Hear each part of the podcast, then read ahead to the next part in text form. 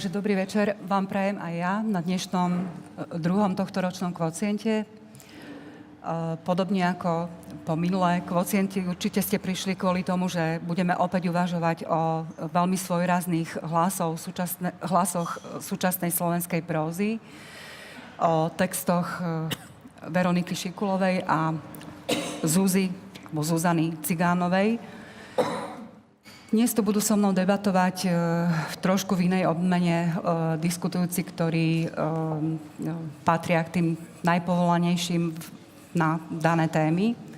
Ako prvú by som predstavila a opäť medzi nami privítala Ivanu Taranenkovú, ktorá pracuje v Ústave slovenskej literatúry Slovenskej akadémie vied v Bratislave. Dobrý Vítam večer. Ťa. Eh, po mojej ľavej strane sedí pr- eh, Peter Zajac, ktorý takisto pracuje v Ústave slovenskej literatúry Akadémie vied v Bratislave. A napokon by som privítala medzi nami nového hostia, ktorý ešte nemal uh, tú príležitosť účinkovať v Kociente, a to je Pavel Matejovič, ktorý takisto pracuje v Ústave slovenskej literatúry Akadémie vied. Ďakujem, dobrý večer. Uh, asi nikto nepochybuje o, o tom, že Veronika Šikulová, ktorá v, v roku 2015 vyhrala Soft Litera za knihu Medzerový plot, patrí asi k najvýraznejším zjavom literatúry súčasnej, nielen ženskej. Avšak jej najnovšia kniha, ktorá sa nazýva Petrichor, určite priniesla nejednú otázku, ktorú bude treba rozdiskutovať. Ehm, už od svojho debutu Očiene, ktorý vydala v roku 1997, sa Veronika Šikulová prezentuje ako autorka výrazne autobiografického intimného hľadenia. Možno by sme sa mohli odraziť od e, tohto aspektu jej textov. A teda tá moja prvá otázka smeruje k tomu, ako, ako sa vám páčilo, alebo ako, ako vás bavilo názerať do uh, intimity, do uh, domácnosti Veroniky Šikulovej, teda čo hovoríte na uh, jej spôsob výpovede o intimite, o domácnosti, o uh, vyslovene šikulovskom svete. Možno by sme začali tento raz od Petra Zajaca. Um, ja som čítal všetky knižky Veroniky Šikulovej a pri každej z tej knižke som si hovoril, áno, je to zaujímavé, ale stále som čakal e, niečo, čo okrem toho, že tie texty boli literárne zaujímavé, e, čo by e, na mňa nejako zapôsobilo teda oveľa, oveľa hlbšie ako len teda to nejakou zaujímavosťou, zaujímavosťou niečoho, o čom budeme asi hovoriť, čo by som nazval zaujímavosťou idyly, lebo vlastne jej texty sú v podstate texty idylické, sú to idyly, sú to idyly regionálne, o idylickosti ešte asi budeme hovoriť napokon. Máme tu aj odborníčku na problém idyly, ale prosím, no. A dočkal som sa v tej chvíli, keď napísala knižku, a nemal som chuť o tom ani písať, stále som čakal, a dočkal som sa v podstate e, knižke teda, neviem, či, či by som to nazval románom, ale pokojne, Mezrový plot a dočkal som sa preto, že na rozdiel od tej idylickosti tých predchádzajúcich textov v tom plode e, v podstate tá idyla bola e, nielenže narušená, ale totálne rozrušená a bola rozrušená tým, čo vždy idylu narušuje, a to je smrť. A teda menovite smrť e, matky, rozprávačky. A Tú knižku som naozaj veľmi ocenil a myslím si, že tá knižka je aj veľmi dobrá. Ale hovorím to všetko len preto, že keď sa teraz má vrátiť k tejto knihe takých kratších prozaických textov, niečo sú poviedky, niečo sú také dlhšie texty, niečo sú také e, v podstate krátke momentky, tak e, tie texty sú, e, vlastne Veronika Šikolová pozbierala z rozličných období svoj, svojho písania, sú tam aj texty, ktoré písala pred medzerovým plodom, sú tam aj texty, ktoré napísala, napísala potom. To sa dá tematicky z toho očítať. Ale to, čo je ten, to, čo je ten obrad od e, medzerového plodu, je v podstate návrat do idylickosti. A v poviem to teda na začiatok a rovno, aby bolo jasné, že čo si o, tom, o tej knižke myslím. Myslím si, že nechcem povedať, že to je krok dozadu, lebo ono, ono by som musel povedať, že ako krok, ako, ako prečo krok dozadu, však niektoré texty, uh, hovorím, vznikli proste skôr, ako povedzme medzerový plod. Ale literárne si myslím, že oproti teda medzerovému plodu je to práve preto, že sa vlastne ako keby sa vrátila do toho, do tej Arkádie, v ktorej nie je smrť, to je známy motív eh, Arkadie, v ktorej je smrť, teda aj v Arkadii je smrť, to je Pusenov obraz niekedy z 18. 17. storočia, ak sa nemýlim. No tak v tých jej Arkádiách vlastne smrť nebýva. Keď sa tam smrť objaví, tak zrazu je to, zrazu je to naozaj veľmi aj, aj emocionálne, a teda, ale aj, aj tou zážitkovou skúsenosťou je to veľmi silné. A tu ako keby sa vrátila znova do tej Arkádie Eh, bez smrti do toho sveta, v ktorej sú proste všetky. Je to tatuško, sú tam tetky, sú tam babky a proste takto je ten svet, takto je ten svet uh, vystavaný. Možno, že ešte jednu drobnú poznámku, ktorú, ktorú prekročím, preskočím troška k tej Zuzane Cigánovej, ale vrátim sa potom naspäť. Uh, Veronika Šikolová je v podstate literárne dieťa. Hej. Teda je to, ako by som to povedal, to je je to, je to normálne a je to dobré, že ona pochádza vlastne z literárnej diele, pretože jej otec Vincent Šikola, vlastne on tam je veľmi cítiť v tých knižkách. Spôsobom hovorenia, spôsobom proste um, teda toho, čo by sa dalo uh, nazvať orál, nejakým orálnym teda rozprávaním, hovoreným rozprávaním. Uh, takže pre ňu tá literárnosť uh, v podstate je celým svetom a na rozdiel od nej Zuzana Cigánova vyzerá, ako keby bola úplne niekde odvedla ako keby bola mimo, aj tak, aj tak v podstate v tom literárnom kontexte funguje. Ale nie je, nie je to celkom tak, lebo jednak je herečka, jednak je autorka nejakých divadelných hier a jednak e, je matka, bola výtvarnička a robila také obrazy do, do, do botanik a podobné veci. A jej brat je tiež e, výtvarník, bábkar a jej švagrina takisto. Čiže proste tá umeleckosť a teda ten svet toho umenia je, nie je svet literatúry, ale svet umenia, svet divadla, možno, že aj svet výtvarného umenia je, je pre ňu e, veľmi príznačný. K tomu sa ešte dostaneme. Uh, Ivana, keď by som sa vrátila k tomu nakúkaniu do súkromia, do intimity uh, postav u uh, Veroniky Šikulovej.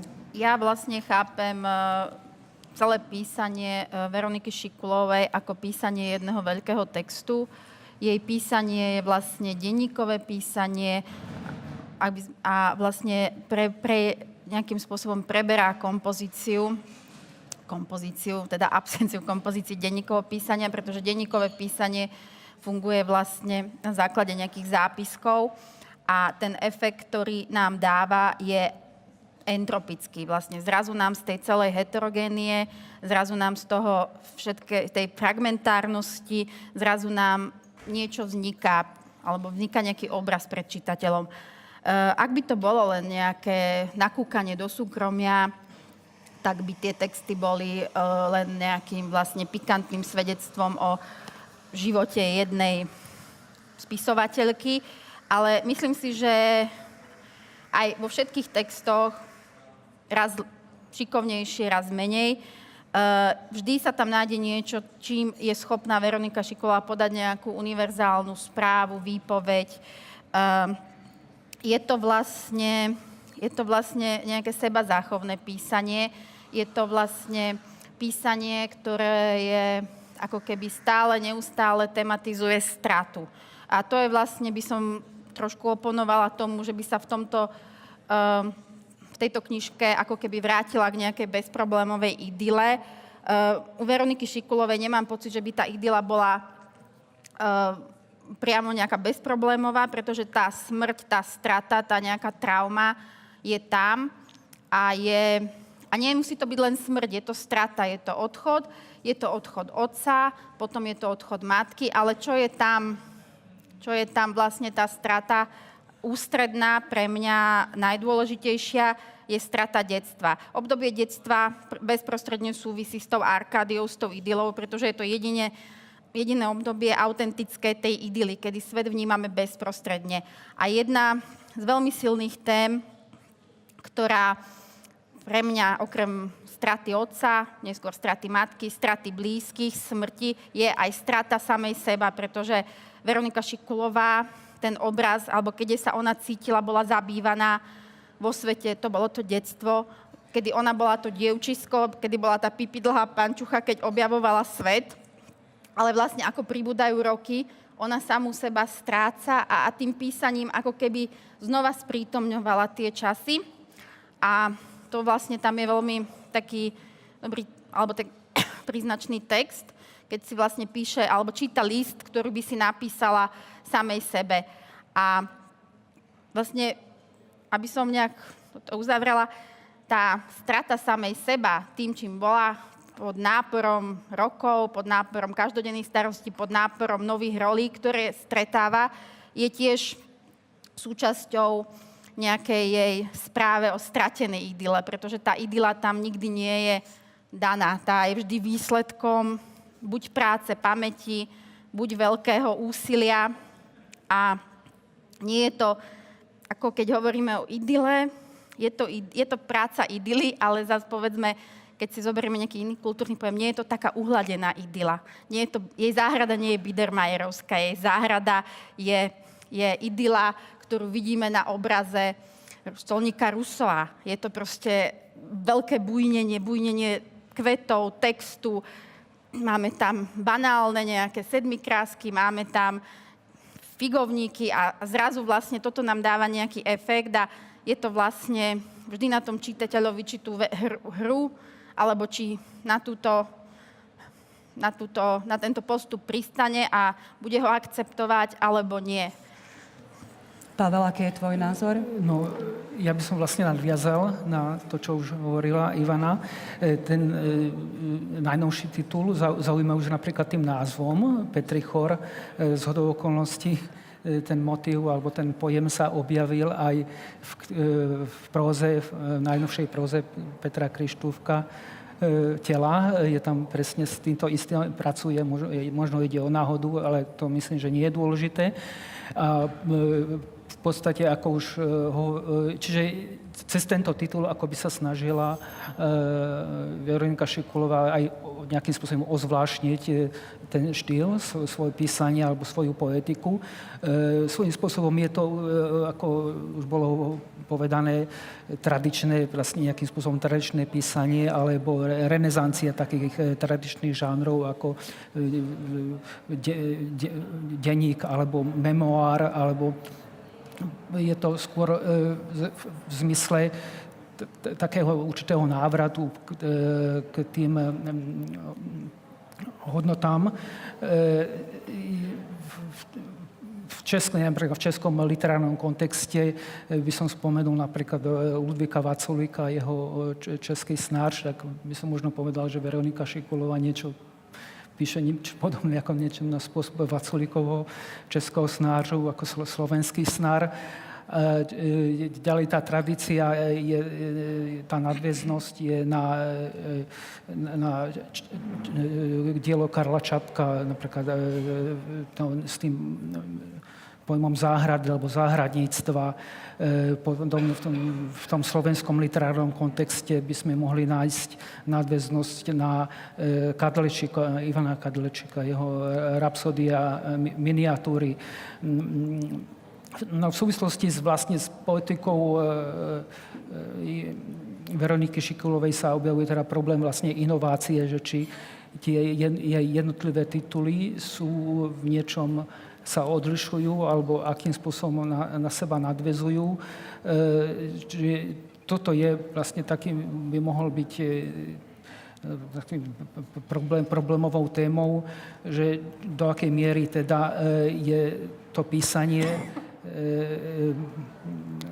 mohli by sme sa spýtať, do akej, do akej miery je teda inovatívne, alebo do akej miery vlastne je je nejaké stagnujúce, alebo tá politika je, je, je, je vlastne je taká nemenná. No. Čiže v tomto zmysle je, je pre jej štýl je teda typické, že nie, je, je, je, sú to skôr určité také variácie na nejaké témy, ktoré, sú, ktoré som spomínal.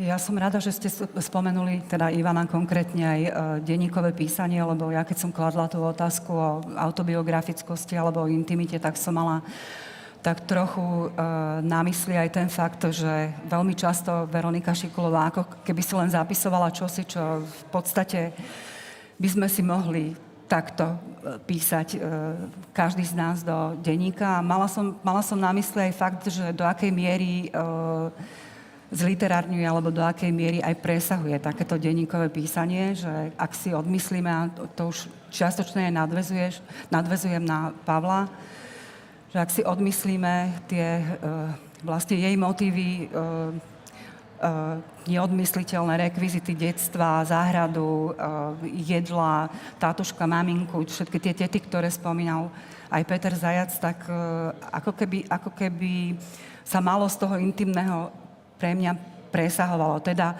dostávam sa, dostávam sa aj k inej veci, že, uh, a to je teda otázka týkajúca sa narácie, že ak e, z toho všetkého, čo chce Veronika Šikulová dostať do, svojho do svojich textov, um, teda je to pre mňa všetko, všetko aj nič, urobí naráciu, že či to, či to je pre vás uh, presvedčivá narácia, alebo um, teda um, rozprávanie, alebo aj možno priestor pre akési vyvravenie sa, alebo až, až možno nadbytočné uvravenie sa.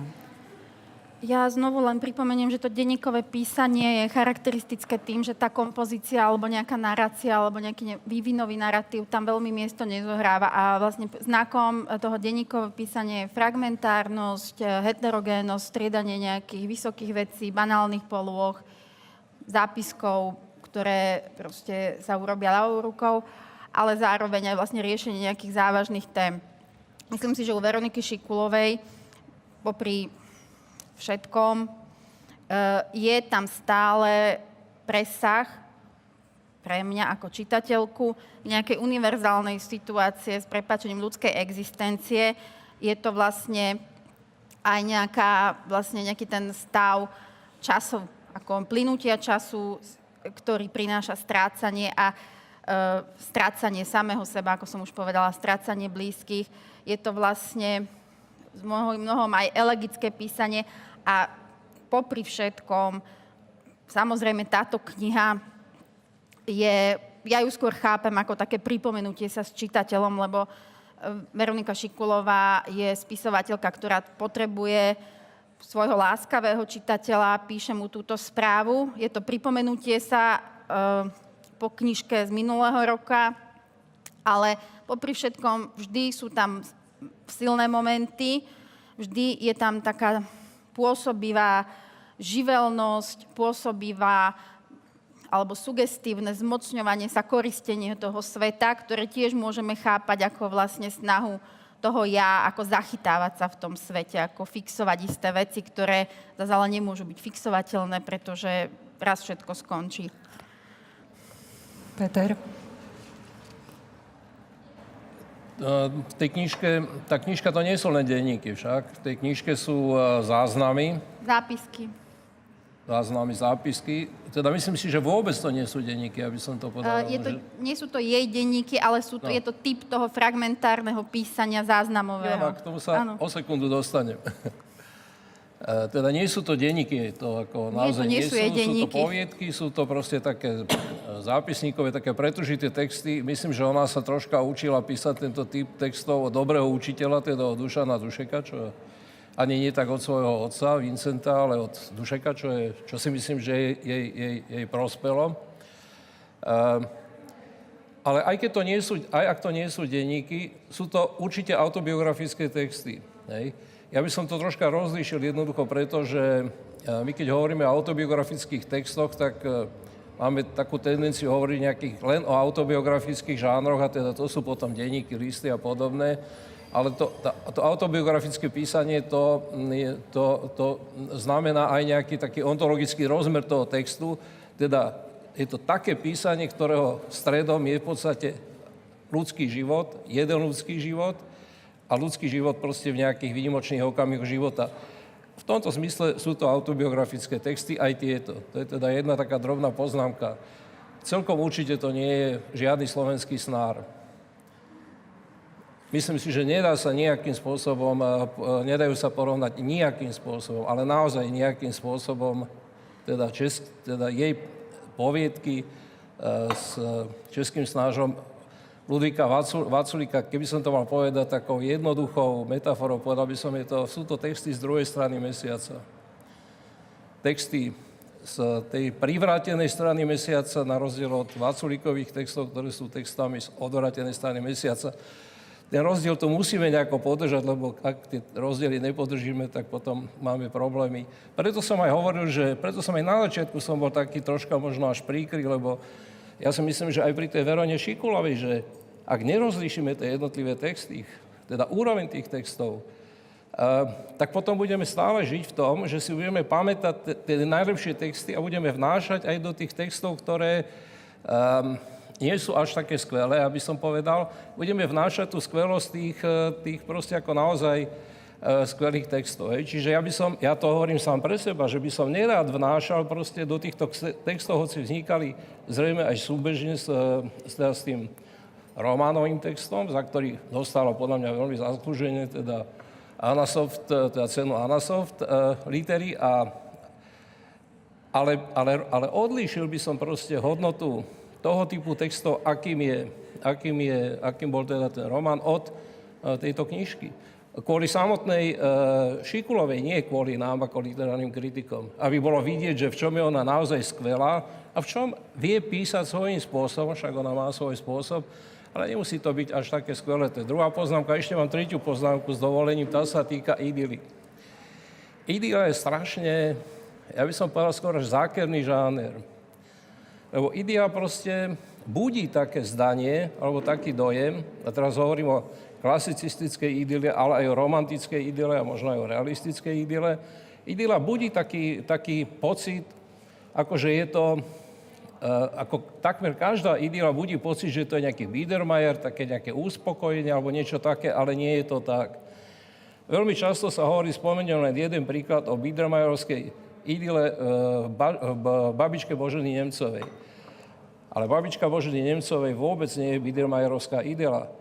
Babičke Božnej Nemcovej sa to, keď to mám teraz povedať troška tak anekdoticky, tam sa to hmíri smrťami, tam sa stále zomiera. A keď povie uh, kňažná na konci knížky o babičke, ktorá umiera, že šťastná to žena, tak čítateľ, ktorý naozaj číta troška s porozumením ten text, nie v tej tradícii ako toho, toho normálneho, takého toho českého obrodeneckého výkladu, že áno, že takto je, že teda aká to šťastná žena, tak sa zastavia, povie si, no ako tak, ako môže povedať tá kniažna, že pri, nejakom, pri smrti e, nejakého človeka, že je to vlastne nejaké veľké šťastie. Smrť nemôže byť nikdy šťastie, teda Božná Nemcová tam pracuje veľmi cieľavedome s tými taký protipohybný a tak pracuje aj, preto, preto som to povedal, že tak pracuje aj Šikulová, teda, ale, ale podľa mňa um, s oveľa lepším výsledkom uh, teda v tom medzirovom plode ako, ako tu. Ja som nemal, však to môžeme si vymeniť naše pocity. Ja som nemal v tejto, pri tejto pričítaní tých, tejto knihy som nemal ten pocit toho, že by ako by som to povedal, no proste, že by, mne sa zdá, že tu tie smrti len tak ako by prechádzali tak okolo nás. Ja, ak by som mohla, tak ja by som možno sa ešte opýtala, či sú to všetko poviedky.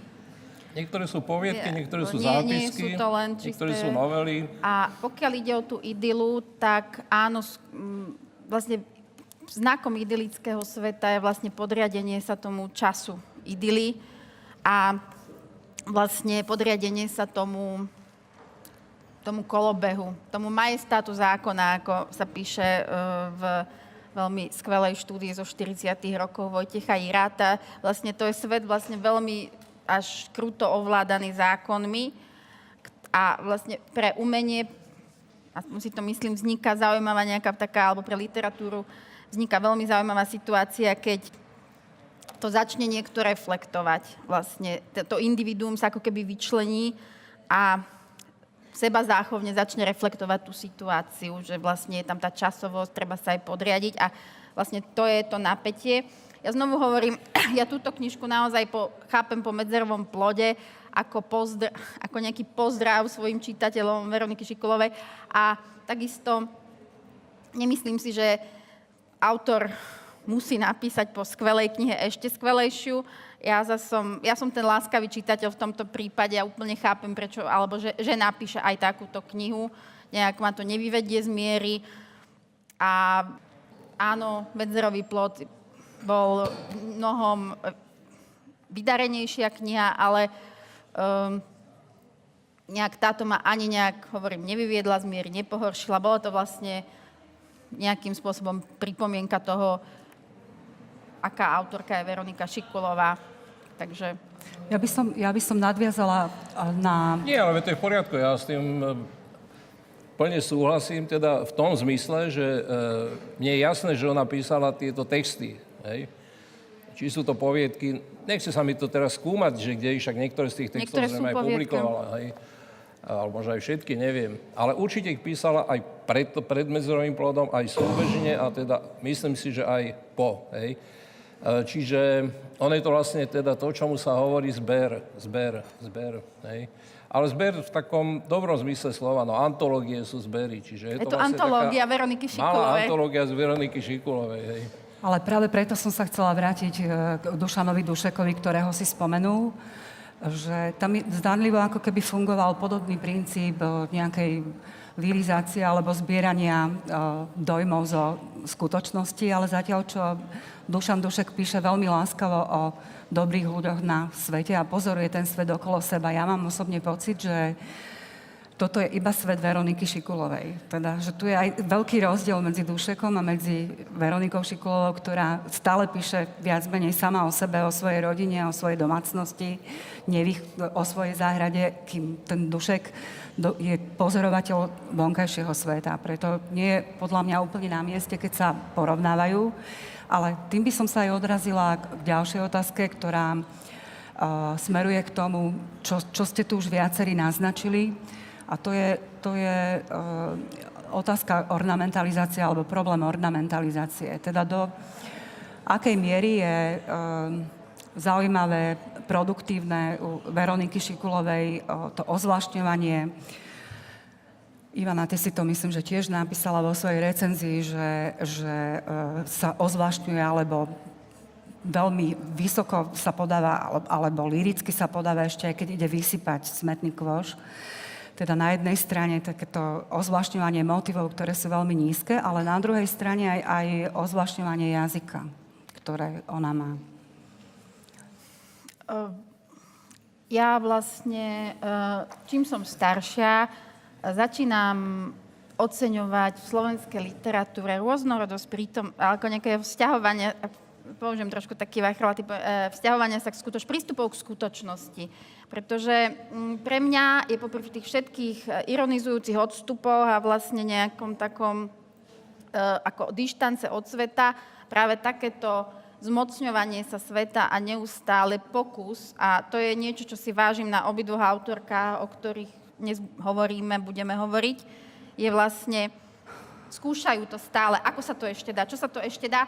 A ani mi neprekáža ten záber ktorý sa niekomu môže zdať úzky. Napokon bol to Kukučin, ktorý prirovnal svoje písanie, že niekoho pustia do sveta šíreho a niekto má proste ako taký ten kôň spása stále tú istú, ale spásajú dôkladne vlastne tú istú čistinu. A vlastne ona si stanovila svoje rámce, a má svoju nejakú metódu, ako uchopovať svet a skúša, neustále skúša, skúša v jazyku, skúša v tom videní, kam ju to dostane a e, nemusí všetko vypáliť, ale pre mňa je ako toto, čo sa paradoxne môže považovať ako stávka na istotu, pre mňa je to niečo, nejaký akt odvahy v súčasnom kon- literárnom kontexte. Takže asi tak. No, ak e, si, som hovoril o, o tom, o Vasilókovi českom snáži, tak som skôr myslel ten e, autobiografický e, rozmer e, Šikulovej pí, písania, ktoré je, vlastne bolo charakteristickou, bolo tiež nie, bolo nejakou reakciou na, na aktuálny stav myslím, v, tom, v 70. rokoch kde vlastne ten autobiografizmus, alebo e, mohli by sme povedať rehabilitácia nejakých malých dejín, alebo e, tá upriamenosť na e, nejakú, nejakú každodennosť, alebo tie deskripcia tých kvázi, akože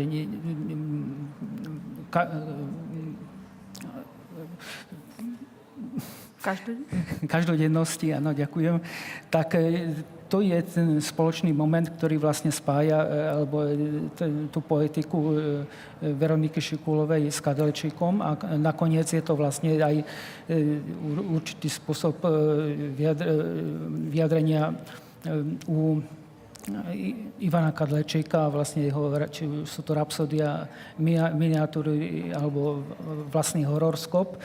No a u Veroniky Škôlov je možno viac je zvýraznený ten určitý lirický mód alebo upriamenosť na, na nejakú sugesiu e, krajiny alebo e, mohli by sme hovoriť o nejakom regionálnom e, vzťahovaní sa k, k, Mal, regiónu. Čiže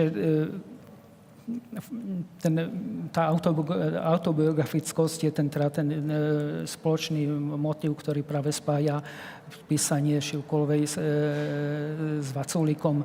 Čiže možno ani nie v tej polohe tej nejakej e, príbehovosti alebo narácie, ale skôr v tej zameranosti na tú, na, na, ten, na tú každodennosť. Ja som uh vlastne tú otázku položila aj vzhľadom na to, čo ste doteraz hovorili o idylickosti, lebo myslím si, že e, práve to, ako poníma ona všetky tie, e, povedzme, že nie, aj, aj negatívne javy, alebo tie banálne činnosti, ako je e, treba spletie buriny, alebo už to spomínané vysypanie smetného koša, je do značnej miery pre mňa až idylické, že aj to, čo je v tom svete zlé, to ona sa usiluje podať ako, ako čosi, čo je, čo je priateľné. A potom možno, že príliš ľahko že aj e, po povrchu pri zobrazovaní to, to, čo si už naznačil pri tých javov, ktoré by mohli byť uh, hlbšie stvárnené, ako je smrť. Ja som tejto toto novej, ani nechcel povedať, chcel som sa vrátiť len k tej otázke uh, vlastne teda štýlu, keď to mám povedať uh, tradičným slovom, že No ona to nemala jednoduché, lebo vlastne ten tieň, ktorý vrhal jej otec, je strašne veľký. Hej? To je naozaj to je jeden z najväčších tieňov v slovenskej literatúre po roku 1945. A trúfam si povedať, že ona z toho tieňa vyšla teda, že ona má svoj vlastný spôsob. To je v literatúre skoro polovica úspechu je mať svoj spôsob. Druhá otázka je potom, čo s tým svojím vlastným spôsobom viem urobiť, alebo ako to urobím. A ja sa len držím toho, čo povedal kedysi dávno Gottfried Benn, že básnik napíše v živote maximálne 7 dobrých básní. A naozaj je to tak, že aj románopisec alebo prozaik napíše teda tých textov, ktoré potom budú naozaj akože tie vynikajúci, no koľko ich môže napísať v živote? Jeden, dva, ale nemôžeme od prozaika chcieť, aby napísal v živote len 1,5 knihy prózy kvôli tomu, že to sú tie najlepšie, alebo nemôžeme si od básnika, aby napísal len 7 básní.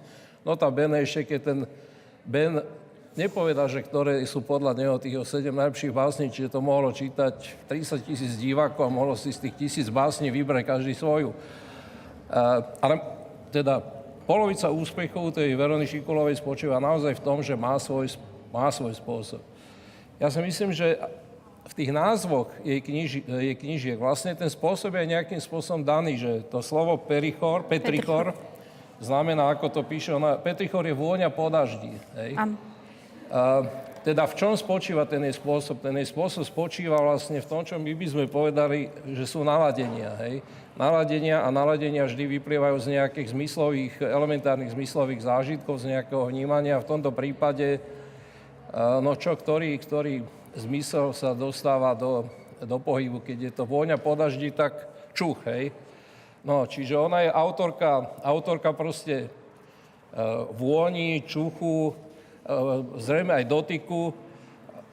To bude asi teda, to bude asi to, čím je ten jej e, rukopis o- osobitný a čím je jej. To jej to, to, Ono- ono preto za- ona nemôže, ne, neuráža svojho čitateľa. A samozrejme. ešte vlastne len k tomu, e, to, čo ona to zvládnutie sveta je aj v tom, že ho ozvlášňuje. Ten malý svet vlastne by asi nebol zaujímavý, keby nám ho takto neozvlášňovala. A ako vieme všetci, že ozvlášňovanie to je ten princíp umenia, ako nám to povedal, formuloval Šklovský. Takže ak ona ide vyniesť smeti tak, že je z toho dobrodružstvo, tak je to aj smeti treba vynášať a keď sa to urobí takým spôsobom, tak je to fajn. Môže to byť fajn, ale môže to byť aj, aj tá falošná idylickosť, aspoň teda ja, ja to vnímam ako nie, nie veľmi presvedčivé gesto, keď sa... Falošná idylickosť to nie je, pretože tá idylickosť je vždy výrazom nejakej práce a tam to v každom texte vždy je. Vrátim sa, vrátim sa e, k tomu, e, čo som, čo som teda, čomu som smerovala cez jazyk, teda tej ornamentalizácii v jazyku. Ty si povedal, že e, možno nemôže autor napísať e, veľa dobrých básní alebo veľa dobrých kníh, ale myslím si, že nie je ani potrebné, aby písal až tak veľa kníh, ako niektorí autori píšu. Videl papiera má byť. a tiež, a tiež nie je, nie, tiež nie je, možno pomôžem si citáciou Veronika Šikulová nie je z tých autoriek, ktorí by vynikali výrazným selektívnym aparátom. Teraz to hovorím úplne najjemnejšie, ako to viem povedať. Ja si pomôžem citáciou, kde to vidieť už aj na jazyku, že ako sa neselektuje, alebo ako sa to mrhá možno slovami, vtedy, e, keď opisuje zvieratá, ktoré e, sú v jej záhrade a keď vymenováva krásoniedlový rod lakon, fúza žltočierny, pito, abeti, abeticiola, neviem to ani prečítať latinské, uh, salamandra škvrnitá, ropucha bradavič, bradavičnatá, netopier veľkouchy, uchania čierna, netopier obyčajný, jaria boghorný, tetrovholňak, tetrovhluchaň, orol kriklavý, včela a tak ďalej a tak ďalej, proste dve strany. Sú tu Ale to je- vymenované rozličné je- uh, zve, z, rozličné hmyzy alebo zvieratá. Uh, tu len hovorím o, o istom plýtvaní alebo uvravení, Ale ktoré... To je opájanie sa tým, že ako všetko sa dá to zverstvo pomenúť. Pre mňa to je taký františkánsky rys, keď ona vymenuje všetky rastlinky vo svojej záhrade, všetky zvieratka, všetky chrobáčiky.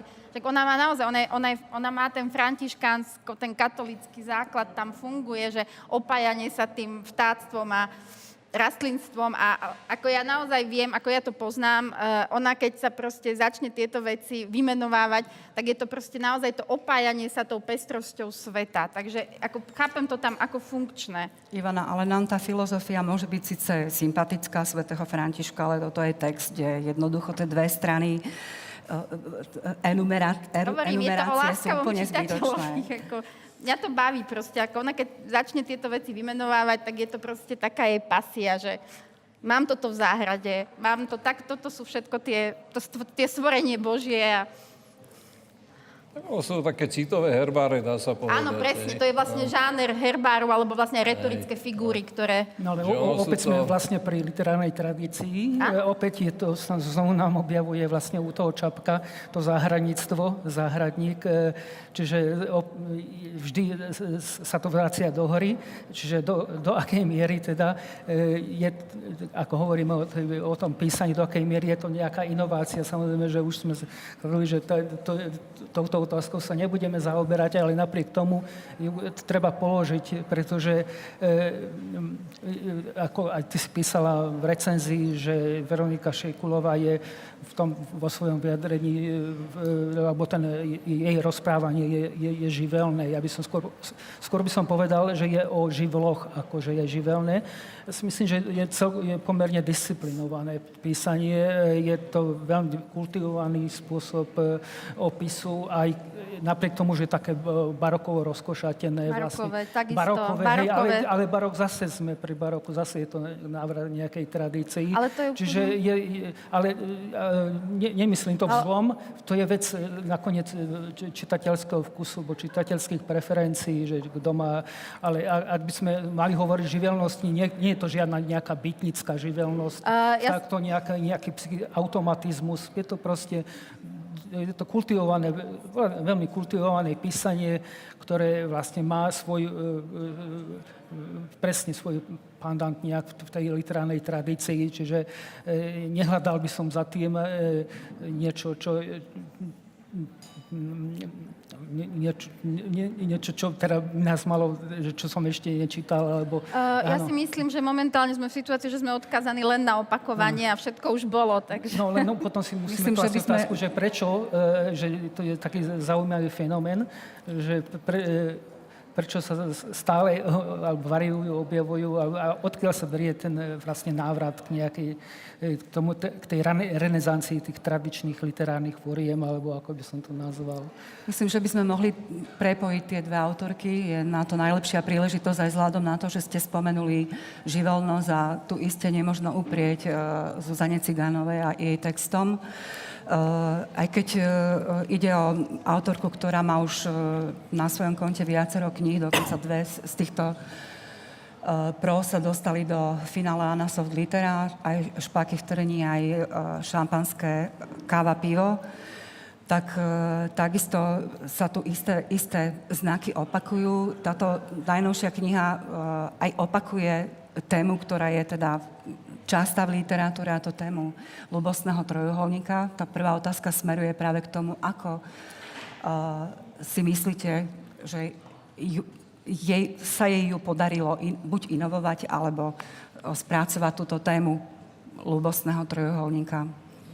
Neviem, ja myslím, že pri tej Zuzane Ciganovej treba povedať aj zo pár slov o, o nej samotnej, pretože na rozdiel od Veroniky Šikulovej, ktorá je v slovenskej literatúre dnes už veľmi známa, hej, aj so svojimi stredovekmi, stredovekými katalógmi, lebo však to sú to, to sa odvíja od stredovekých katalógov, tie popisy, nekonečné popisy vlastne tých predmetov, ktoré má človek rád. E, tak na rozdiel od nej e, Zuzana Cigánová ako autorka nie je, napriek tomu, že vydala už dosť textov, pomerne dosť textov, tak až taká veľmi známa nie je. Ona vlastne prichádza z nejakej inej oblasti do literatúry, asi sa aj pohybuje tak trocha mimo, teda tých nejakých hlavných trajektórií literárnych. E, Robí to tak pokojne, možno, možno aj s istou takou úzatosťou. Um, teda ja si myslím, že aspoň to, čo treba spomenúť, je teda táto knižka dopadne to dosť dobre, Pes, Pes bude rád, ktorú tu, ktoré tu mám. A tieto špaky v trní. A, a teda potom nasledujú, nasleduje táto knižka Axal. Um, hovorím to preto, že e, v podstate ten princíp, ten spôsob je vo všetkých tých troch knižkách úplne rovnaký, úplne zhodný. Aj ten mechanizmus opakovania je úplne, je úplne zhodný. Ten spôsob takého zámlkovitého písania, troj, troj, troch bodiek, tých krátkých v podstate častí, ktoré na seba viac alebo menej nadvezujú. V podstate sa to opakuje aj v dvoch divadelných hrách, ktoré napísala jedna, bola, jednu napísala podľa teda tohto, podľa tejto prózy dopadne to dosť dobre, pes bude rád. Napísala takú hru, ktorá vyplýva z jej skúseností a ktorá ma na nej možno zaujala viac ako teda tie samotné prózy. Volá sa to divadelná hra, je to vlastne hra o vzniku divadelnej hry na, na javisku. Lebo to popisuje rozličné fázy e, vzniku predstavenia v podstate. Tak chcel som to predsa len na začiatku povedať ako takú prvú vec, nejako troška predstaviť. Druhá vec, ktorú treba povedať, je, že asi treba tú knižku začať čítať vlastne od názvu. Názvy kníh sú strašne dôležité. Názov tejto knižky je neuveriteľne príznačný. Hej. Prvom rade preto, že to je vlastne niečo, čomu sa hovorí nepravý palindrom, alebo ráčik sa tomu hovorí medzi krížovkami a, krížovkármi a hádankármi. Ten nepravý palindrom samozrejme spočíva v tom, práve palindromy sú slova, ktoré spredu zozadu sú rovnaké. Napríklad meno Anna je pravý palindrom. Nepravé palindromy sú také, kde my niečo čítame, máme pocit, že čítame čosi, čo má nejaký význam, čo nesie so sebou nejaké významy. Hej, to slovo axál nám čo si hovorí také buď niečo z chémie, alebo no čo by to ešte, nejaký liek by sa mohol volať, axál. A je to pritom láska. Áno, a teda, a, a ten palindrom, ten palindrom spočíva samozrejme v tom, že e, keď to prevrátime, no tak je to vlastne, to slovo je slovo láska, je to taká prevrátená láska na všetky možné spôsoby, ktoré si ktoré si vieme e, predstaviť. Ale to by ešte nestačilo, pretože ona, keďže je herečka, tak predpokladám, ale bez ohľadu na to, či to je tak, alebo to tak nie je, to slovo axál má ešte jeden význam, lebo axál je poviedka Pavla Kohouta, podľa ktorej vznikol v roku 1969 krátky film. E, čiže to si nevymyslela ona, ona to proste prevzala, teda cituje to de facto a nejakým spôsobom na to odkazuje. A z hodou okolností, keď som si to vygooglil, lebo Google je náš pán a vládca, no tak v tej chvíli, keď som si to vygooglil, tak tam bol taký, ako to býva v tých Google, že sú tam komentáre, tak bol tam jeden taký milý komentár, ktorý bol lepší ako moja literárno-vedná kompetencia v tej chvíli, lebo vlastne niekto, nejaká dáma, ktorá ten komentár písala, napísala, že no však vlastne ten kohov to je, to je vlastne taký ani nej Boh vie, aký dobrý príbeh e, v podstate podľa vzoru Anny Kareniny alebo, alebo Madame Bovary alebo teda Efy Bristovej, čiže príbehu o nevere v podstate a príbehu nejakého trojuholníka. No, čiže keď toto človek už potom sa nejako dozvie, keď si to aj vygoogli, tak potom si môže odfúknuť a môže pokojne začať čítať túto knižku. Takže ľubosný trojuholník sa vydaril, či nie, podľa teba? No tak uh, ľubosné, prí, ľubosné trojuholníky sa... Ak sa vydaria, už nie sú trojuholníky. Sa môžu niekedy aspoň, aspoň pardon, teraz troška zabrúsim do inej oblasti, ale z hodou okolností som si včera otvoril knihu rozhovorov uh, Iris Kopčajovej. Nechcem jej tu robiť reklamu, ale poviem to. No už robíš. Prosím? že už robíš. No tak robím, to je jedno. A s, teda so známym slovenským vzdelancom teraz už 96 ročným, ale keď to písali, tak má 95 rokov, čo je také úžasné, že v 95 rokoch, keď človek ešte má sviežu mysel, ako, ako Branko má, hej, no tak, teda Pavol Branko, hej, ak má, no tak to už, potom, už potom môže povedať naozaj čokoľvek. A teda to čokoľvek, to nie je celkom také náhodné. Ja som si do svojho, do včerajška som si myslel, že, že ľubosné trojuholníky a príbehy neverí sa nemôžu skončiť dobre. A zrazu čítam Pavla Bránka, ktorý hovorí, a čo by? Môžu sa skončiť aj dobre, tak teraz už neviem, ale tento sa nekončí dobre. No. Uh, ja, by som len vlastne, dobre sa uh, ja by som vlastne len ako upozornila dobre. na to, že tam ten ľubosný trojuholník bol pán profesor latentný pretože on, on to vlastne je aj nepríbeh, hej? lebo všetko je v náznakoch, všetko je v momentoch, ktoré sa hoci kedy dajú stiahnuť späť, ktoré sa vlastne ako keby, tam sa naozaj, ako reálne, keď si to máme ako tie fakty zrekapitulovať, nestalo sa nič a stalo sa všetko. Vlastne uh, tam uh, je, čo sa stalo, bola narušená dôvera medzi zrelým manželským párom, ktorý bol dovtedy, ako mal tú svoju idylu a napriek tomu, napriek tým drobným momentom flirtu, tým okamihom, tým, dvo, tým dvojzmyselnostiam, ktoré k tomu flirtu patria, reálne sa nestalo nič, ale naozaj medzi tými dvoma sa stalo všetko. A pre mňa je hodnota uh, Zúzy Cigánovej, autorky Zúzy Cigánovej v tom, že ide z rovnako ako predchádzajúca autorka do veci, ktoré v dnešnej post-postmodernej dobe nie sú veľmi in a ide do nich náplno a ide do nich úvzato a vlastne vtedy som si, a hovorí o láske, ona sa neostýcha hovoriť o láske, ona sa neostýcha hovoriť o šťastí. A vtedy som sa vlastne sama sa opýtala, kedy sa tu naposledy vážne myslelo na titule nejakej prózy láska. Mali sme veľkú lásku, ale bola ironizovaná ešte aj obálkou a bolo to o nemožnosti lásky. Bola to prvá a posledná láska Pavla Vilikovského, ktorá tiež nebola vlastne realizovateľná, realizovaná ani možná. A vlastne ešte aj tá Zúza Ciganová tú lásku ešte urobí z toho taký inota, alebo záumné niečo, alebo urobí z toho palindrom.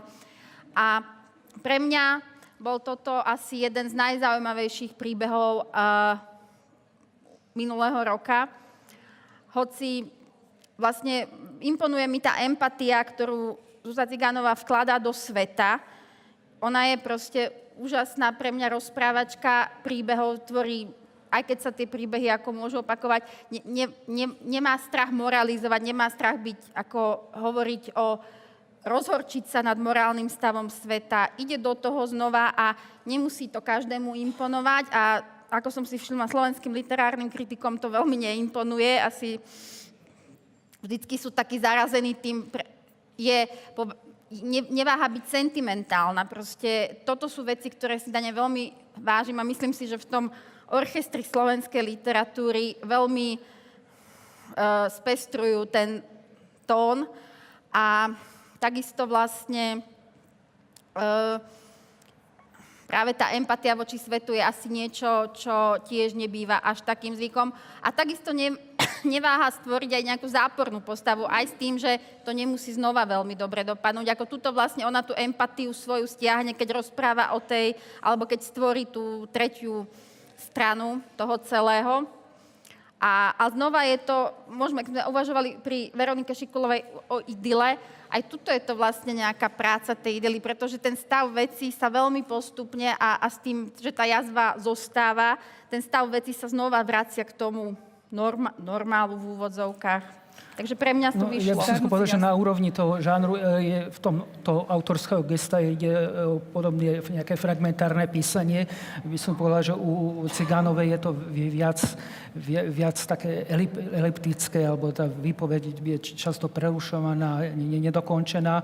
Čiže z hľadiska takého čitateľského je to menej konformné čítanie ako u Veroniky Šikulovej, ale v určitom zmysle teda okrem toho, že sú na úrovni toho fragmentárneho písania, písania, tak je tam e, ešte taká spoločná črta oboch pros, je vzťahovanie sa k nejakému regiónu. U Verony Šivkovej to mal Karpatský región a u, u Ciganov je to vlastne Bratislava. E, tam vlastne e, nejaké určité presahy, keď si spomínala nejaká sociálna empatia, čiže zase tam určitom zmysle tá idylickosť je aj narušovaná, čiže nie je to len taký Biedermajer, ale objavuje sa tam aj nejaké disharmonické tóny a to zvlášť u tej Cigánovej v prípade tej Bratislavy, e, keď e, som počujem, počúval diskusiu, kde vlastne Bratislava bolo, bola hlavnou témou, tak svojím spôsobom sa aj u Cigánovej objavuje ako Bratislava zničená e,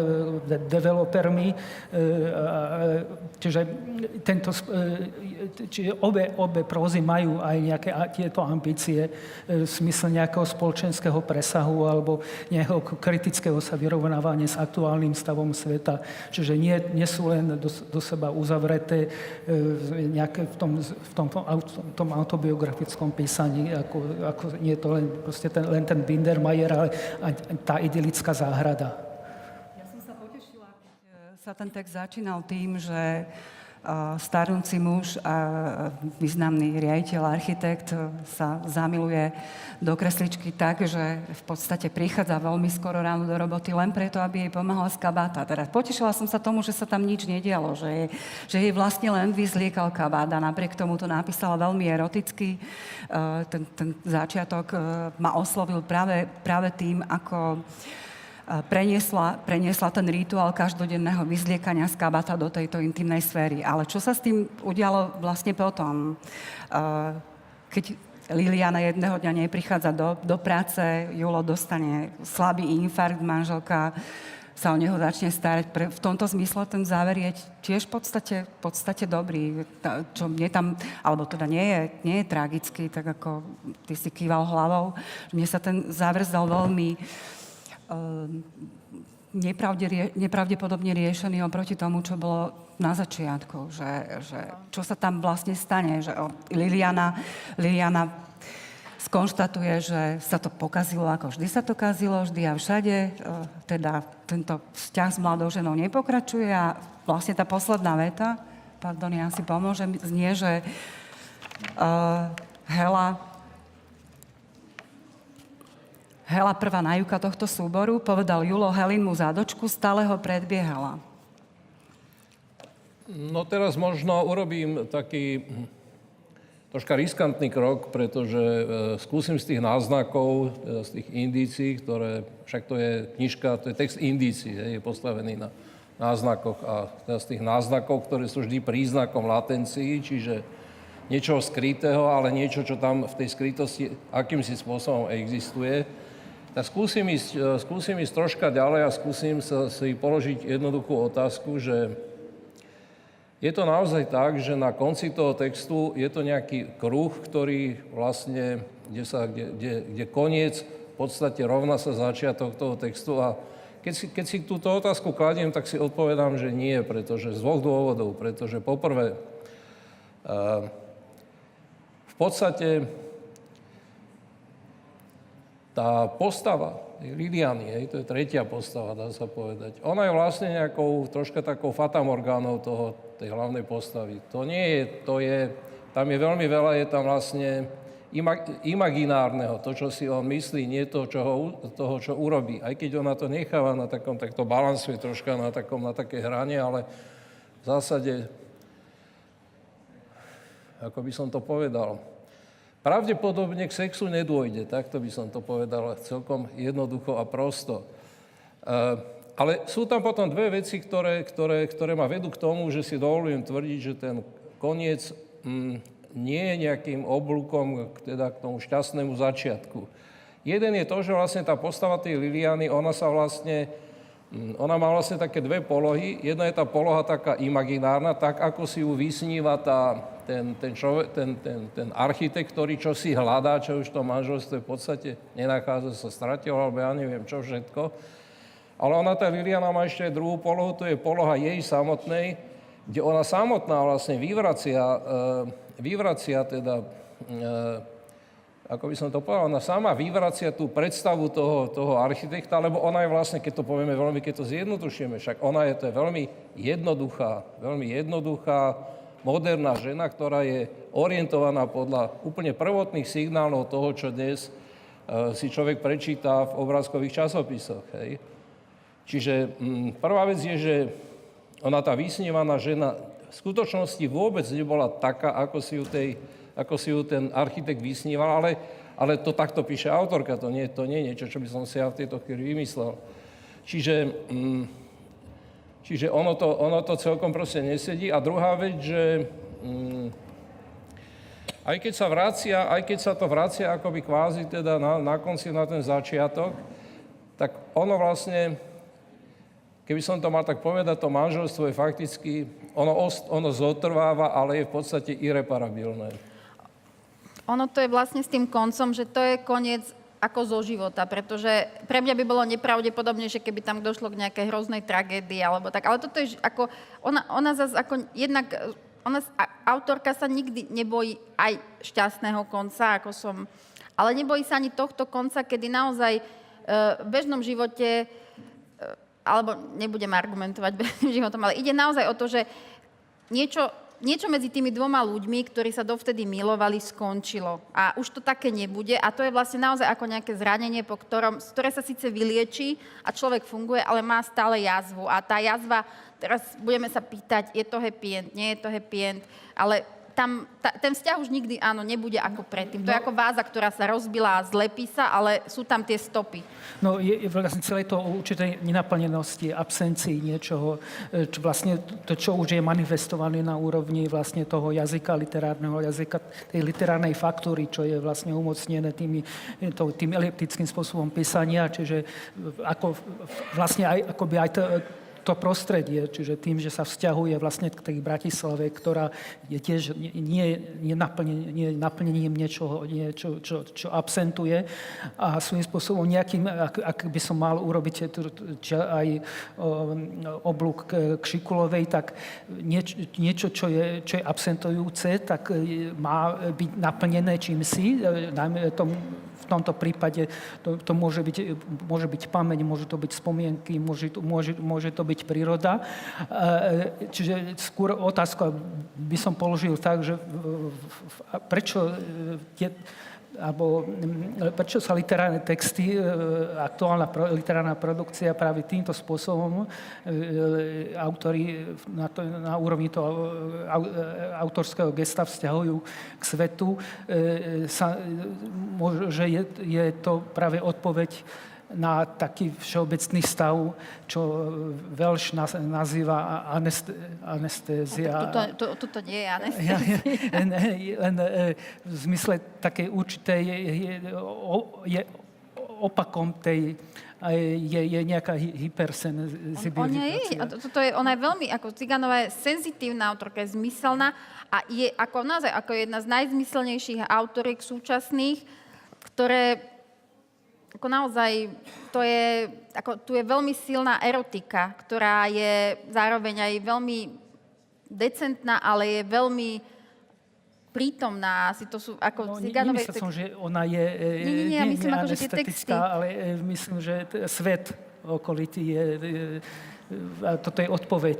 Áno, že toto je Toto ako je reakcia, odpoveď, práve, reakcia áno, na ten áno, svet. súhlasím. Tak som to myslel. To že je to je vlastne reakcia ako- e, odpovede na, na, na ten svet, že e, vlastne taká hypersenzitivita. E, Ja sa- tak ja sa tak. Ja sa vrátim k tomu záveru, lebo netreba zabúdať na to, že je jar, začnú kvitnúť snežienky, že všetko v tom konci, ako keby Hela náspäť prevzala iniciatívu, Hela generál sa zase stará o svojho muža. Samozrejme, že to nie je také jednoduché, že všetko je také isté ako na začiatku, ale predsa len ten, ten koniec je v podstate, v podstate vzhľadom, na, na to, že zostávajú a- akomkoľvek vzťahu, ako, ako keby happy endový v tomto, v tomto kontexte. No a takisto, e, takisto tá postava, postava Liliany, ty, ty si to pomerne presne vystihol v tom zmysle no, nejakých e, určovania charakteristiky prostredníctvom časopisov lifestyleových, ale na čo tam potom potrebovala komplikovať tú, túto, túto postavu tým profilom až sociálne melodramatickým matky, ktorá chodí upratovať, ktorá napokon proste skončí tragicky, otcom, ktorý ich opustí rozličnými príbehmi o mužov, mužoch, ktoré Lebo... Lebo- strieda táto postava, pretože chce byť nejakým Čo? spôsobom obdivovaná, alebo Liliana. Nie, ale ako pre mňa tá postava proste práve tieto momenty, pretože to nebol nejaký neuveriteľný príbeh alebo nehodnoverný, ako aj keby trošku polučťovali tú plitku, prázdnu postavu, eh, lebo ako to je naozaj veľmi veľký obrad, ako tá pasáž, alebo tá časť knihy venovaná, alebo tá, časť, tá Lilianina kniha, alebo časť prozy, je veľmi veľký skok od toho doterajšieho. A ako bol to možno pokus aj tuto, aj keď som povedala, že je to veľmi ako postava, kde tú empatiu vlastne autorka stiahne, chápem to ako znovu ten pokus, lebo ona je vo svojej podstate, Ciganová je pro, prozaička empatie. Takže je, ale neprekážalo mi to nejakým spôsobom. Vrátila Ja by... by som u tejto Zuzany Cigano videl niečo troška... No, isté je tam aj tá empatia, ale no, nechajme empatiu troška bokom teraz v tejto chvíli, ale to, čo ja by som videl ako zaujímavé, je, je málo autorov slovenskej literatúry, literatúre, ktoré, ktorí by písali konverzačnú literatúru. V podstate to v tých prózach nie je až tak celkom dobre vidieť, hoci to tam je veľmi silné, ale v tých divadelných hrách, je to vidieť úplne ako, lebo je to prvoplánové. Ona je autorka konverzačných tém. Ona má ucho. Prosím, Má áno, no, tak ucho. je herečka a teda má to, zachytáva to, zachytáva to uchom. A ja pravdu povediac, ale hovorím to úplne potichu, si myslím, že tá divadelná hra je aj je jej nejakým spôsobom, je aj troška bližšia ako teda próza. To je moja prvá poznámka. Druhá poznámka je asi takáto, že ona vlastne niektoré, niektoré veci ako by som to povedal, no, píše tak, ako keby to boli e, novinové titulky. Hej. Ona je v podstate, ja som si to nazval tak, že ona je taká prozaická aktivistka, lebo keď píše o Bratislave, tak vlastne to sú tie úplne najbežnejšie veci, ktoré my dnes si prečítame v novinách o Bratislave. Čo to bolo PKO, čo to je tam na tom nábreží, však to je všetko pravda, hej, ale to sú, to sú v podstate mm, vecne, ale aj prozaicky sú to v podstate také mm, bežné vedomosti. Nie je tam nič, nič také, čo by, teda pre mňa tam nebolo nič také, čo by, čo by mi to povedalo niečo iné, ako čo by som ad jedna nevedel a niečo, niečo také, čo by ma ako čitateľa zaujalo. Teraz použijem pokojne to slovo zaujalo, však ja som veľký priateľ Zuzany Cigánovej, ale o tom by som tu nerád rozprával. poznáme Hrali sa... spolu bábkové divadlo. Áno, hrali sme spolu bábkové divadlo a jedno s druhým, s tretím, ale, ale teda nepoužívam to slovo aktivizmus ako celkom náhodne. A nepoužívam ho ani v nejakom pejoratívnom zmysle slova. Uh, ona má vlastne, to častý motiv jej knih práve takéto aj vyslovovanie sa k stavu sveta, ale tuto trošku, ak, ak si dobre spomínam, ten kontext toho aktivizmu tej je veľmi, že ona vlastne chcela aj toho muža tak ako by som to povedala, uh, trošku aj potrápiť. Ja by som povedala, že tak trochu ako autorka zneužila priestor, lebo na jednej strane teda nechce hovoriť o Liliane, nechce hovoriť o vzťahu, ako keby odbočuje k tým veciam, na ktoré sa môže hnievať a kričať, ale súhlasila by som skôr s, e, s tebou v tom zmysle, že, že to pre, tu prechádza až do nejakého publicizmu alebo do takej opisnosti, ktorá ničím uh, neprekvapuje. A ja. dokonca, Ivana, len, len dopoviem vetu, uh, a dokonca, dokonca v tej jednej časti, keď opisuje, ako sa dnes správajú mladé mamičky, teda tá konkrétna scéna, keď mamička vyberá topanky a dieťa je tam, lezie uh, pomaly, neviem kam, proste nudí sa, tak to je aj veľmi moralizatorská scéna, ktorá teda už presahuje aj, aj podľa mňa to literárne v tom zmysle, že zrazu sa to začne strašne súdiť tento svet, že nielen sa kritizuje to, ako sa zle stavajú budovy, ale aj akí sú dnešní ľudia. Moralizuje sa nad tým, uh, aké sú dnes matky, čo uh, pre mňa s literatúrou Ja si myslím, že je to výraz vlastne toho prirodzeného postoja k svetu tejto autorky, je to výraz angažovania sa vo svete a nie je to len opis sveta, je to, je to vlastne vyjadrenie emoci, nejakej emócie voči tomu svetu. V tomto prípade je to emócia pohoršenia, pretože ak si vlastne sú to, sú to, ak hovoríte, že sú to titulky, sú to titulky s vykričníkom a vlastne to je autorka, ktorá naozaj, ako som povedala, ona sa, ne, ona, ona sa od, alebo teda má, má tú odvahu byť aj angažovaná na všetkých úrovniach, aj morálne je to možno niekedy incitný aktivizmus, ale zároveň to patrí k tomu, tomu temperamentu to, toho, tej, toho rozprávania alebo tej rozprávačky, že ona vlastne je jedna z tých, ona, ona naozaj neberie nejaké servitky pred ústa a ona sa vlastne bude angažovať aj takto. A to je tiež vlastne buď to akceptujeme ako výraz toho subjektu, ktorý, alebo toho, toho, rozprávač, toho rozprávača, ktorý tam je, že bude aj takto glosovať svet, bude sa nad ním rozhorčovať a kričať, že je to zlé, lebo to nie je opis, to je proste angažovanie sa, to je proste nejaká subjekt, to je nejaká emócia voči tomu svetu. Takže nie je to len, pre mňa to je nejaký výraz toho rozprávať. Pre teba, pre teba to angažovanie sa je no, priateľné. No, je, je, je, lebo to je, patrí k tomu temperamentu toho rozprávania. Ak by, ako, ak by tam nebolo, nič by sa nestalo, ale viem si ho tam vysvetliť. Ale to je podobný jav vlastne nie len u nej, ale všeobecne, že či e, tieto vzťahové témy alebo témy lásky e, sú len kulisou k tomu, aby autor sa vyjadril k, k súčasnému stavu, aktuálnemu stavu sveta, čo je v tomto prípade tou dominantnou témou či tá nejaká spoločenská kritická angažovanosť, alebo e, či tie vzťahové, e, vzájomné vzťahové problémy. E, to je nakoniec vlastne je prítomné, ako som povedal, v iných prozách, aj minule, keď som sledoval diskusiu, či sa to týkalo Havranovej prózy, alebo nakoniec vlastne aj všeobecne e, aj iných titulov, ktoré sa aktuálne objavili. Čiže tu je e, tá, tá miera angažovanosti tých autorov je, sa, sa, sa zdá, ako keby sa, stávala, e, sa, dostávala do, sa dostávala do popredia. Ona má samozrejme, samozrejme právo na to, aby si volila akúkoľvek tému, môže kritizovať realitu, Ale môže, ona... môže to kombinovať s tou intimnou témou. Mne ide a vraciam sa tej otázke, e, e, ako, ako, ako to urobí, hej? Že či je pre nás priateľný ten spôsob za angažovania sa.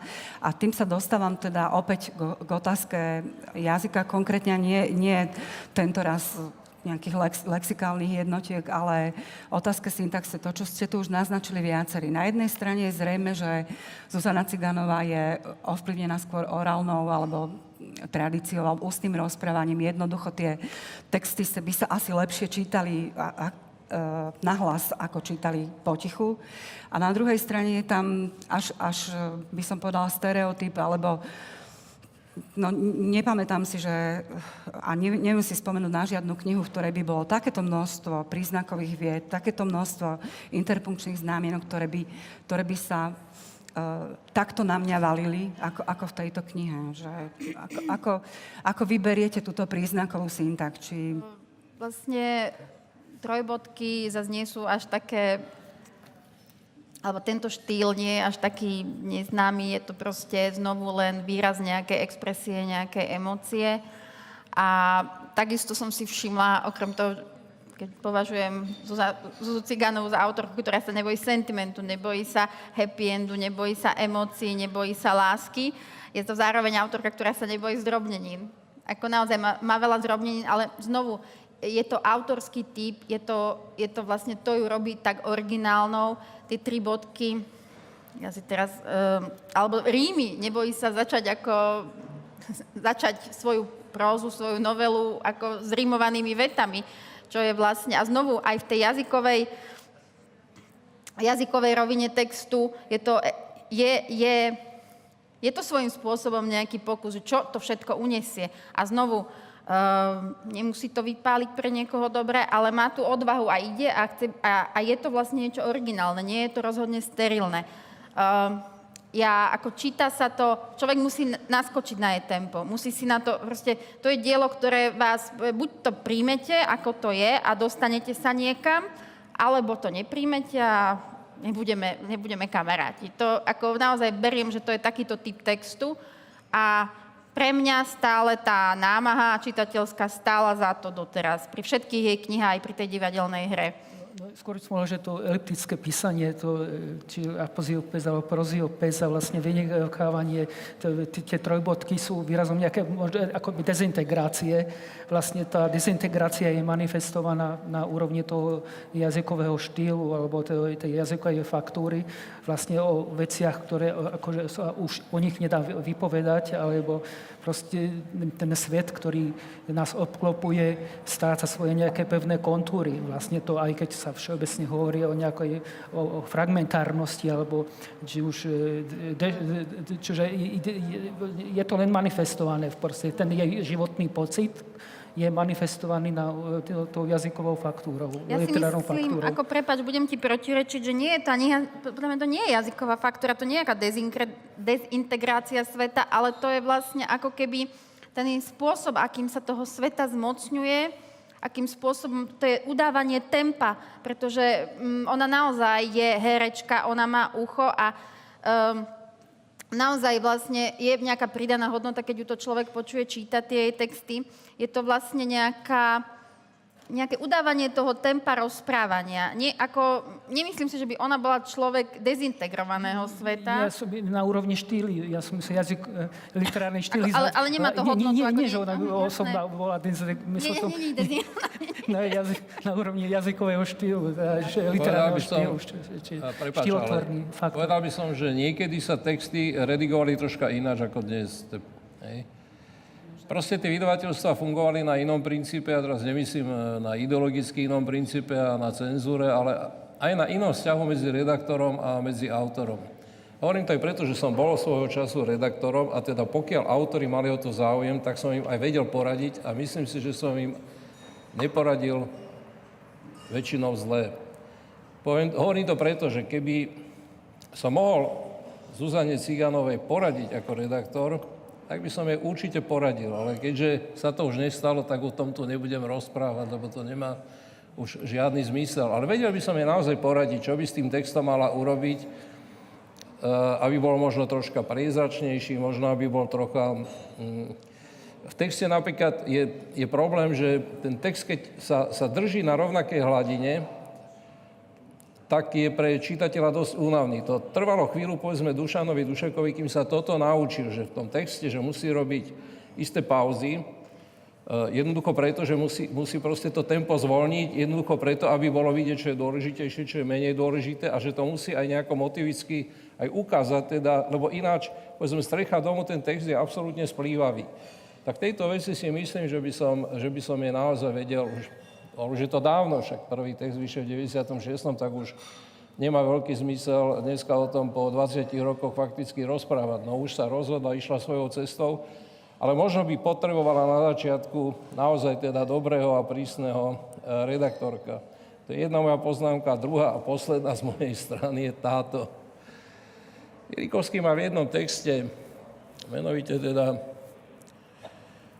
v takej veľkej novele Koj na poschodí, slepý zohral, Boh má takovú, nie som, nie som, čo tam hovorí, nie som pani Bovariová. Alebo niečo také, hej, tam hovorí nejaká figura. No, tak ja by som povedal vzhľadom na to, že určite Zuzana Cigánova nie je ani Flaubert, ani, ani, uh, To je dnes. ani, ani Tolstoj, ani... Toto, tým chcem povedať, že keď viem rozlišiť medzi niečím, niekedy sa hovorí, čo je zlatotepectvo a čo je striebro-tepectvo a čo je nejaké iné tepectvo, no tak uh, asi by som o tých, o tých jej textoch netvrdil, že to je nejaké zlatotepectvo, aby som jej zbytočne zase ako neškodil, lebo to proste by jej asi, by asi poškodilo, že treba tie texty podľa mňa brať, no proste také, ako oni reálne sú. Hej? Teda ako texty, ktoré majú svoju kultúru, majú, je to, je to, ona je kultivovaná autorka, uh, niečo svojmu čitateľovi povedia, iste má dobrých čitateľov, alebo čitateľky možno skôr, Aj čitateľov. aj čitateľov, ale, ale zlatotepectvo si nemyslím, že by to bolo. Na jednej, na jednej strane e, tej emotívnej téme môže zodpovedať takto rozrušený emotívny jazyk s tým množstvom prerývaných výpovedí alebo odbočiek a takisto aj dokonca sa nebojí používať dve alebo tri interpunkčné znamienka, že dá otá- čo som to vykonala, otáznik, vykričník. Dobre, že ešte nie viac ako teda dve, tri znamienka, ale na strane druhej um, jednak tu dochádza k tomu, čo si, čo si nepriamo naznačil, že na rozdiel od, povedzme, keď sme sa bavili o e, e, Petrovi Máčovskom a o jeho poslednom románe, tak tu tá príznaková synta- syntax mala s, o, svoju jasnú funkciu, ale, ale bola aj ako keby korigovaná. Nedošlo k tomu automatizmu a, e, vedľajšej vety alebo e, k totálnemu automatizmu písania, ako je to v prípade tejto knihy, kde jednoducho, jednoducho očakávate, že v každej, pomaly v každej vete bude takáto príznaková, príznaková e, syntax. A druhá vec, e, keď hovoríme o tej funkčnosti, je predsa rozdiel, že, že keď, keď použije tri bodky, helu vždy myklo, tri bodky, ako, ako funkciu majú tie tri bodky? Však to je oznamovacia veta. Helu myklo, nie? A, a je rozdiel, keď povie, uh, vede dospelý a basta, tri bodky. Uh, A ešte- určite tie veci nef- nefungujú ako v nejakom diktáte, to, na tom sa zhodneme. Ona vlastne využíva tri bodky ako, ako pre ry- Ako ten rytmus. E, nie je to úplne mechanické a nesúhlasím s tým, že je to automatizácia. Pre mňa tam majú účel, je to proste naozaj, je to ja si stále, my, je to, je to vlastne nejaká rytmizácia tej prozy, je to vlastne, ale to nie je len nejaká taká jednoduchá rytmizácia, ale je to vlastne až taká, ako ona keď píše, ona, ona sa podľa mňa do toho vkladá celým telom a keď príjmeš ten, ten, eh, ten spôsob jej písania, jednoducho ne, nebude ti to vyzerať ako automatické. A ešte vlastne vlastne už pomaly aj musíme končiť, ak, ak hovoríme tu o zlatotepectve, no kto zo súčasnej literatúry je zlatotepec, to je tiež otázka. A ja, ja si, pre mňa je naozaj, Zuzana Ciganová sa zjavila na tej literárnej scéne ako taký čierny kôň, ako mnohých prekvapila e, veľmi príjemne. A ďalšia vec, e, ako som už povedala, je to veľmi originálny hlas na súčasnej literárnej scéne a je dobre, že sa zjavil. Pretože práve, ako Paolo povedal, v tom nejakom monotónnom e, spôsobe nazerania na veci, ktoré nám tu literatúra posledných, neviem, 10, 2, 10 až 15 rokov prinášala, je toto príjemné osvieženie. A, a nie len príjemné osvieženie, ale aj vlastne veľmi sympatický nejaký počin a takisto ako pri Veronike Šikulovej, budem sa opakovať, ako sa opakujem celý večer, nemusí to osloviť všetkých, nemusí to ísť vždy do, vypáliť dobre, ale sú to sympatické a veľmi aj zaujímavé pokusy. Ja by som v literatúre po roku 2000 určite neuvažovala o žiadnej monotónnosti, ako to sú tak rôznorodé autorské hlasy, že, že o nejakom ta, takomto opakovaní alebo vytrčaní dvoch, troch autoriek určite nemôže byť, nemôže byť reč, ale na, e, máš pravdu v tom, že pomaly musíme uzatvárať túto debatu a celkom sa nám podarilo vyhnúť doteraz e, porovnávaniu týchto dvoch autoriek, takže ak, ak by sme dnes mohli každý sám za seba skúsiť prepojiť tieto dve autorky, ak, ak teda sa vám to dá, ak nie, tak e, násilu samozrejme nie. Ivana? Pardon. Spontánnosť, živelnosť, vlastne nejaká dravosť voči svetu a zároveň aj istým spôsobom originalita výrazu v tom, čo ja možno ako monotónne chápem v súčasnej literatúre. Pavel? No ja skôr na, na tom ozvláštnení, teda tam e, je to, dajme tomu v tom titule, alebo v tej atmosfére, v nav- navodení nejaké, by som to nazval, že také atmosférické písanie. A v tomto prípade je to na úrovni teda jazyka, e, e, tej expresívnosti toho, e, toho, toho eliptického písania. Čiže takým spoločným znakom oboch tých som povedal, že nejaká snaha o, ozvláštniť tú literárnu faktúru. e, Čiže to je tak, to, také, také spoločné, spoločným znakom, to ozvláštnenie. Ja by som povedal, že jedna autorka je Bratislavčianka so všetkým, čo to zo sebou nesie, druhá Dubovčianka a Modrančianka so všetkým, čo to nesie a sú dostatočne odlišiteľné. To, že nemal by som nejakú tendenciu veľmi, ich, eh, veľmi tam hľadať nejaké more spoločných črt, ktoré tam iste sú, ale skoro v tomto, prí- v tomto prípade by som um, zaujímal skôr tie odlišnosti, ktoré sú medzi nimi. A sú vý- významné. Čo je dobré. Možno, možno by sa dalo uvažovať e, v prípade oboch autorov, autoriek o e, nejakej prevahe emócií v obidvoch tých textoch, čo zo sebou nesie aj tie rizika, o, ktorých sa už čiastočne uvažovalo, ale pre mňa osobne je tam aj otázka, ktorú som naznačila, otázka miery alebo preexponovanosti u obidvoch. V, v, v, v, inom, ale uh, ako keby um, u Veroniky Šikulovej bol uh, problém selektovať z toho všetkého do nejakého literárnejšieho, tak toto poviem jemne, tvaru. A u uh, Zuzany Ciganovej zase mm, zdá sa mi, že tak, takéto prekračovanie um, a, na, a nadužívanie interpunkcie, ale potom neskôr aj pri tej charakteristike reči Lilian, vlastne toho slovička one v rozličných, v rozličných pádoch, uh, už speje pre mňa osobne k nejakému prekročeniu miery, ale samozrejme uh, dalo by sa uvažovať aj o iných veciach. Takže ak uh, by ste dovolili, uh, na záver by som sa poďakovala dnešným našim hostom, ktoré, ktorí, tak ako vždy, si zastávali svoje názory. Najskôr by som teda poďakovala Ivana tebe. Ďakujem. Dob- Ďalej Petrovi Zajacovi. Ďakujem. A napokon ďakujem Pavlovi Matejovičovi. Ďakujem.